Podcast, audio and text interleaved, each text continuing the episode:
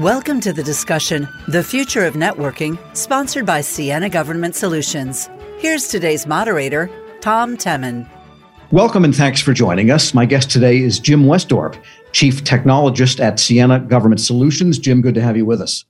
Great, Tom. Great to be with you as well. And so much is happening on networking these days as governments, agencies try to modernize their networks and for various purposes, such as better customer experience. And going back to the token ring and LAN. Oh, yeah, that's been a while, but yeah. Really seen a lot of evolution.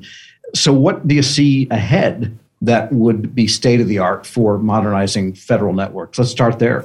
Yeah, sure. You know, I've been in the industry over 20 years now, and, you know, Ciena as a leader in optical solutions, of course, has been around for that amount of time as well.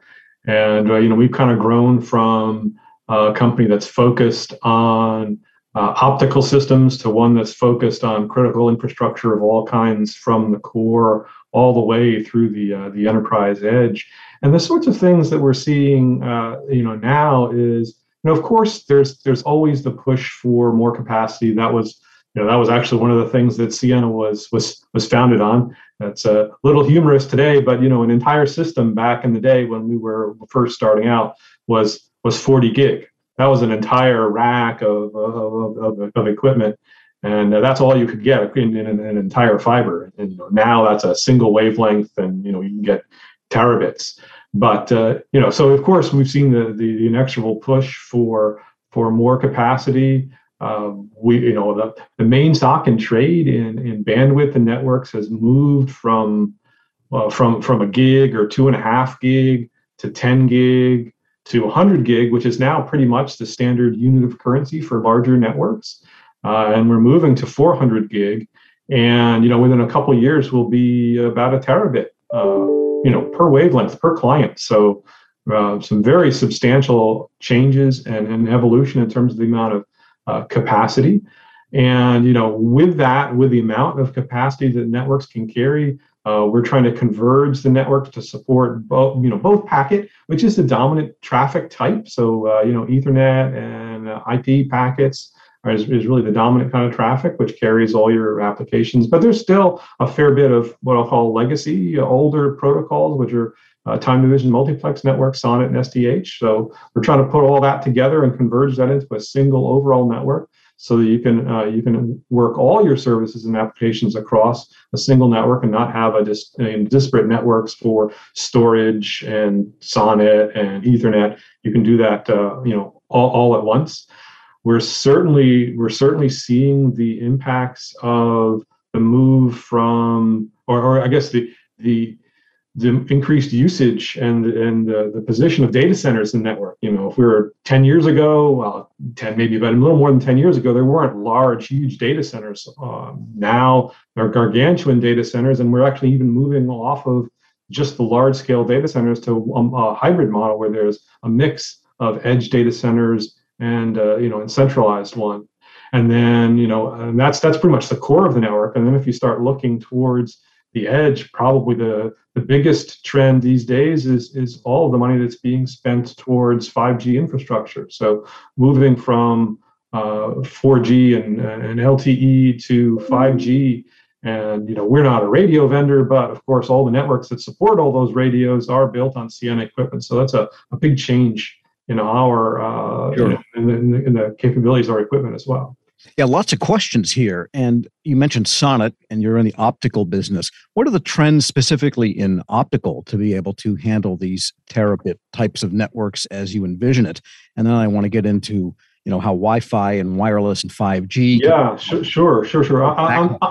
Right, on the pure optical, on the optical side. So we've, as I mentioned earlier, we've been moving from 10 gig to 100 gig to 400 gig. 100 gig is still pretty much the stock in trade. The largest networks that we build, particularly for the government, are still based on 100 gig. But if we look at what the content service providers are doing, you know, Google, Facebooks, and even the, you know, the larger AT&T and Verizon, they're now starting to move to 400 gig, specifically 400 gigabit Ethernet. So that's a new standard on the client side. So, you know, basically quadrupling of the speeds that the routers or switches or individual application servers are going to be able to move data between large processing nodes. And then if you look at the fiber itself, we've actually moved, Ciena in particular has moved to being able to carry 800 gigs per wavelength. So we can carry, actually I mentioned 400 gig is the new standard for clients. That's what, you know, the standard for interoperability amongst switches and routers has moved to 400 gig. But we can carry now 2 of those on an individual wavelength. And then we can carry actually 40 or 50 of those. And so, you know, we're now up to 20 or 30 terabits on a fiber pair. And that's just in one of the major bands that we can carry. We're now actually moving into the L band as well, which is a different frequency band where you can carry another 40 wavelengths or so. So we're in the total capacity now. We're up in the 50, 60 terabits that we can handle on fiber. So immense amounts of capacity that we're now able to supply over fiber optic infrastructure, which is, you know, what really makes bandwidth isn't free, but it's effectively not a limiting factor anymore.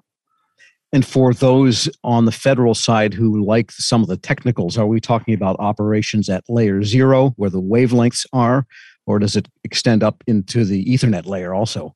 Yeah, it goes all the way up, and you know, for Ciena, for our equipment, the 800 to terabit capacities that I'm talking about per wavelength, that's what we would call layer 0. So that's the physical layer over the fiber.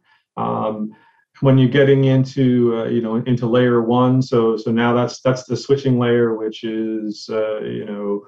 The current standards are ODU standards. Those go up to 100 gigs, but at the Ethernet layer, so layer 2, yes, that's 400 gig E. And the next set of standards haven't come out yet, but we're going to be either a terabit or 1.6 terabits. So huge increases coming. Basically, the increases don't stop because the demand from the users and our customers doesn't stop. So, got it. So there's change going on at the Ethernet level, but also at the SONET level too. That you mentioned, that's an standard. The SONET level, that's an interesting question. Those standards have been static for quite some time, and those are really not evolving. The news, if you will, there is that we can continue to use those older standards, even though they're not going beyond. Actually, SONET's not going beyond 40 gig, but we can still operate with those older protocols and carry them across modern infrastructure. So we have ways of converting those SONET signals and SONET protocols into either OTN, which is a modern TDM standard, or what's more common actually is to convert it into Ethernet and carry it as packets across the network. And that way you get the optimum efficiency, and you can still use your older equipment at the edge that still speaks SONET and SDH because you've got a translation layer.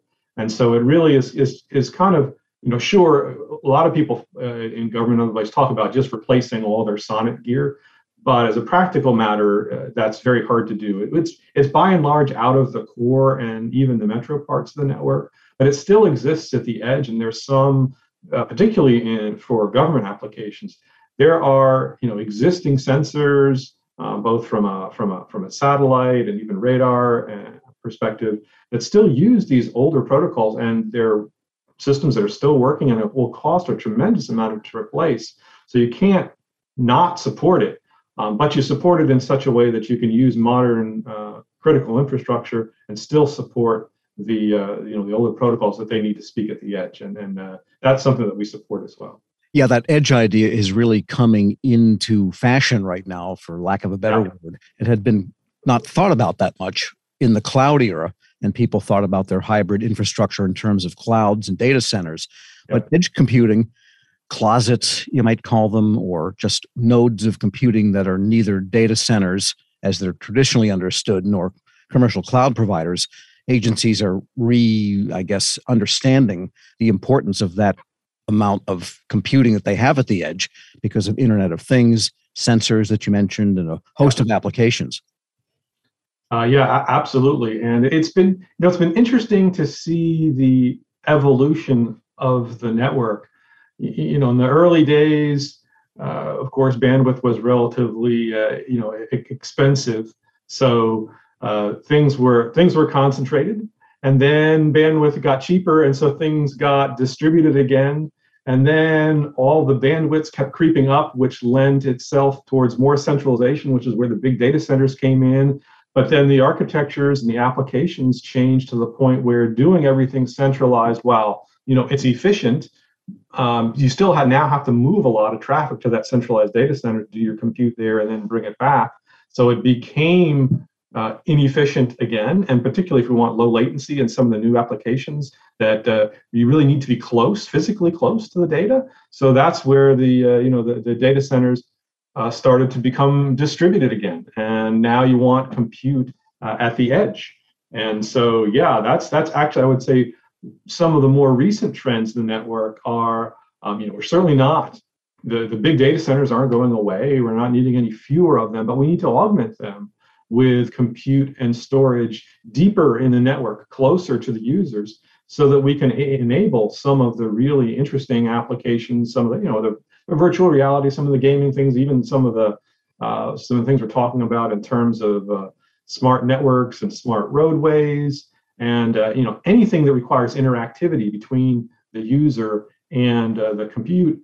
You really need to be physically close. And that still means can mean a few hundred miles, but it's not like you're going halfway across the country to a large data center. That you still want to be able to do, but you don't want to have to do that all the time. Sure. And there's also even a cybersecurity aspect to this. A lot of agencies, especially in defense, want to distribute instances of applications or virtual machines to be distributed as widely as possible, yep, because that means that nothing can take down that application unless it takes down the entire network, which is pretty hard to do even for a sophisticated hacker. Right. Yeah, there's a lot nowadays, there's a lot of redundancy built in the network. And you know, we at Ciena and others in the industry spend a great deal of effort making sure that A, we can build a network with sufficient redundancy when it's necessary, and B, we can take advantage of that redundancy. And in the event of a failure, in the event of a cyber attack, you can use the redundancy excess capacity that you built into your network to survive that failure, that attack, et cetera.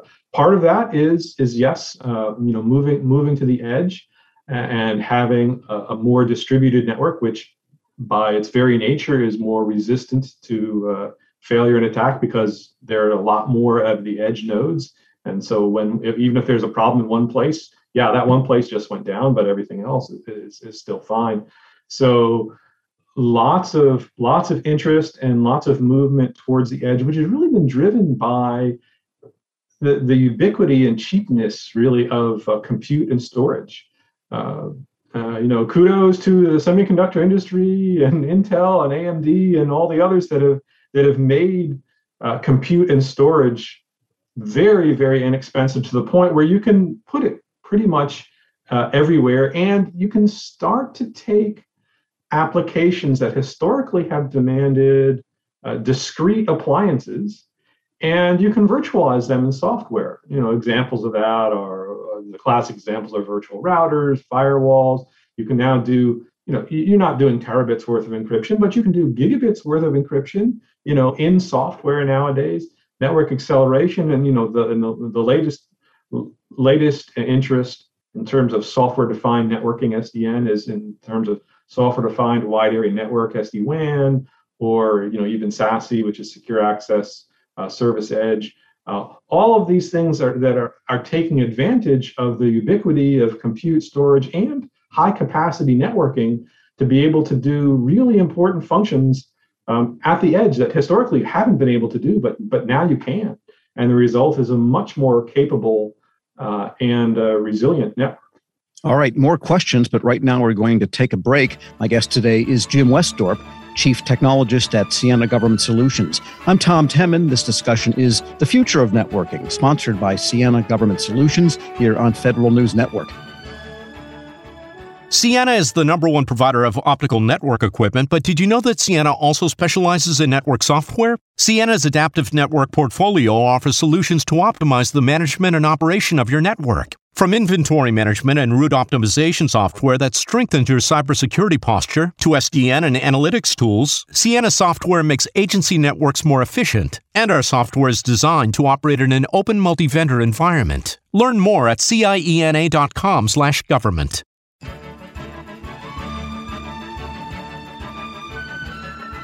Welcome back to our discussion, The Future of Networking, sponsored by Ciena Government Solutions here on Federal News Network. My guest today is Jim Westdorp, Chief Technologist at Ciena Government Solutions. I'm your moderator, Tom Temin. And Jim, I wanted to get into the 5G question. This is really the major technology that seems to be dawning on us. And people think of it in terms of what you can do on your smartphone. Yeah. But as you see it, there's a lot more to 5G as a major networking medium than that. So maybe let's talk about where we're headed with 5G and what agencies can avail themselves of. Yeah, sure. So, of course, as an equipment, network equipment provider, Ciena is very interested in 5G. It historically drives, pulses of investment in network infrastructure. And 5G is the next generation of the wireless protocols and technologies that are going to be supported by mobile. And there's a huge capital push that started, and it's really going to peak in the next few years as pretty much almost all of the wireless networks in this country are going to be upgraded. So, and some of the characteristics of 5G that impact companies like Ciena, right? So we're not at the radio side, so we don't see the interface between your cell phone and the cell tower. But pretty much as it comes down from the cell tower and then goes into the wider area network, that's where infrastructure companies like Ciena see it. And a lot of people don't necessarily think about it because they don't have to. You pick up your phone, you make a call, it's wireless, right? Well, yeah, it's wireless, basically 2 miles away when it hits the tower, and then it goes into a classic fiber optic infrastructure network to go across the country to a cell tower that's 1 mile away from the guy you're talking to or person you're talking to. So there's a lot of physical network infrastructure that has to be involved to make the mobile wireless infrastructure work. And one of the things associated with 5G, of course, capacities are going up. 5G are supporting higher capacities, lower latency, better security. All that, is underpinning a lot of the protocols. And one of the key things, actually, is that from a protocol level, from the tower back into the network, that part of the network used to be layer 2, used to be just Ethernet packets. And because of the increased dynamics and the ability to support new services like wireless internet connectivity to the home and business and things like that, we're moving from Ethernet to internet protocols or IP protocols at the base of the tower. So there's a whole new set of functionalities, a whole other layer of the network that needs to be supported closer to the edge of the network than it had been before. And timing becomes a lot more critical, again, because of all the kinds of handoffs and the kinds of high-speed dynamic nature of the network. So a lot of interesting things technologically happening at 5G. But bottom line is there's a new generation of switches and routers that have to be deployed at pretty much every single tower, and of course, new radios, et cetera. And because of the capabilities of 5G, it's driving a new set of capabilities from an application perspective, and that rolls down to the equipment as well. And we're seeing interest not only in the classic wireless kind of networks and the wireless backhaul, which is where companies like Ciena comes in, but 5G is also being looked at in the enterprise as well. So this would be in smaller places like inside a building or inside a warehouse, being able to support 5G there. So again, you can use this kind of seamless connectivity between your mobile devices inside the building and outside. And that's, I think, something very interesting that's going on in the network as well. Yes, because for many years, people have talked about the idea of network convergence, you know, the single wire for all purposes, as opposed to the way it was many years ago. You had coax here and category 3, 4, 5. The different fiber, the different wiring types, So what do you believe that the next generation of networking architecture will look like pursuant to this idea of simplifying and high speed? It's still in flux. And I would say, you know, so when you're talking about inside the building, enterprise type connectivity, of course, Wi-Fi has been ubiquitous inside the building if you want high capacity inside the building without tying up your more expensive wireless. So that's historically what's happened. And with the capabilities that 5G has been designed with, those protocols actually, and you know, those new radios, et cetera, are actually able to support in the building applications in a similar vein to Wi-Fi. So it's a little too soon to say which one is going to be dominant. I suspect we're going to end up with both, but there's certainly a desire with a number of government customers, which we're encouraging is to, you know, for next generation Wi-Fi, if you will, instead of upgrading, redoing all your access points, just make them 5G. And now you can have a seamless protocol, you know, one wire, if you will, or one wireless wire of traffic and application services, both inside the building and without. And so a lot of folks are interested in supporting what's called enterprise 5G, which you can be thinking of as in the building connectivity, wireless connectivity. Yeah, so a lot of possible change here. I just want to diverge for a moment and ask you that, looking across government customers that you deal with, what applications are they using for these modernized network and all of the high speed that's available?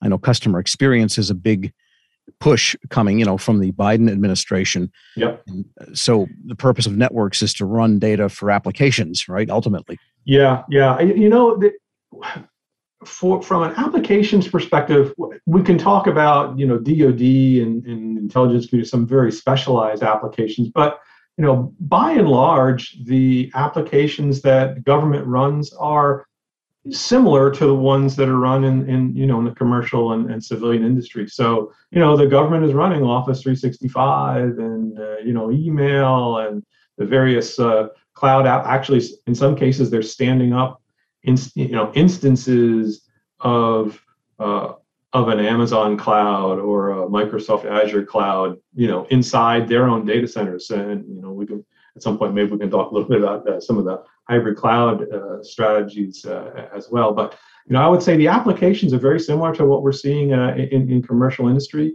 by and large. And then there are absolutely special cases where we're talking about satellite downlinks and, classified video and things like that. But the good news is the government applications and the commercial ones are very well aligned, and so we don't need there certainly is uniqueness, but the uniqueness is more on the software side than it is on the network infrastructure side. We're able to construct a network that works as well for government applications as it does for civilian ones, and we can take advantage of that that overall scale of the market to bring modern networking, critical infrastructure capabilities to the government, just like we do the rest of the industry. And the issue of money comes up.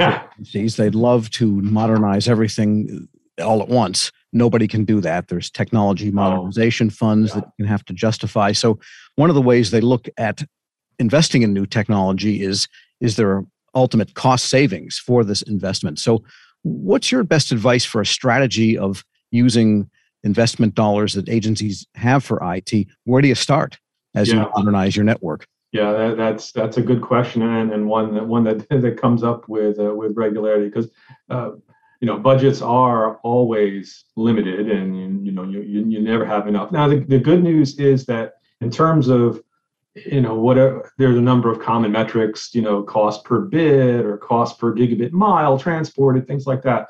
All of those numbers are coming down in many cases dramatically. So, The cost of transporting a bit of information across the network is dramatically, I mean, orders of magnitude cheaper than it has been even just, 10 years ago. So that's the good news. The bad news is, if you will, it's kind of good news, bad news, is that, of course, the amount of traffic that's going, that wants to be carried, it's one of those deals where things get cheaper, what happens? It doesn't just get cheaper totally because now market pricing says it's really inexpensive. We'll use more of it. And so, we get that. And of course, companies like Ciena, we love that. We have to support that. We have to support that more. So, so yeah, you're definitely going to see a bit of both. Right. So once again, what's the best place to start with? Where can you get the most bang for your buck, do you think? Yeah, and so the best way to start is really to look at your overall network, and we will typically have customers start at a portion of the network where the demand is growing the most, and that's where you'll want to do your tech refreshes and your upgrades. And the good news is that the way network infrastructure and equipment has been architected and structured these days is you don't have to upgrade everything at once. You can do it a piece at a time and evolve. That's one of the reasons why we support multiple protocols and multiple, even some of the older, slower rates, we still support on all of our equipment so that you can upgrade a portion of the network. It'll still be interoperable with the older equipment. And then as that portion of the network is modernized, you can even transition traffic from, we talked about SONET, you can still use SONET, but then you can over a period of time transition from SONET to Ethernet, and then move on to a different portion of your network as your needs be. So the most important thing is to do a network survey or network analysis and beat it against what you think the growth plans are and the kind of applications that you're looking at supporting in the future. See how that's going to drive your demand, and then pick the hot spots in the network, if you will, and upgrade those first. So there's a consultative part, and Ciena has consultants that we can use to help with those conversations. And then it really is an evolution. It's not a big bang because hey, people don't have the money for it, and frankly, the big bangs are pretty disruptive. I mean, you do it if you had to, but that's typically not how we see it done. All right, so mainly know where your hockey puck is going next. Yeah. All right, good note to close on. I'd like to thank today's guest, Jim Westdorp, his Chief Technologist at Ciena Government Solutions. Thanks so much for a great discussion. Thanks, Tom. Appreciate being here. I'm Tom Temin. You're listening to Federal News Network. And for more on this discussion, please visit federalnewsnetwork.com and search Ciena Government Solutions. Thank you for listening to the discussion, The Future of Networking, sponsored by Ciena Government Solutions on Federal News Network.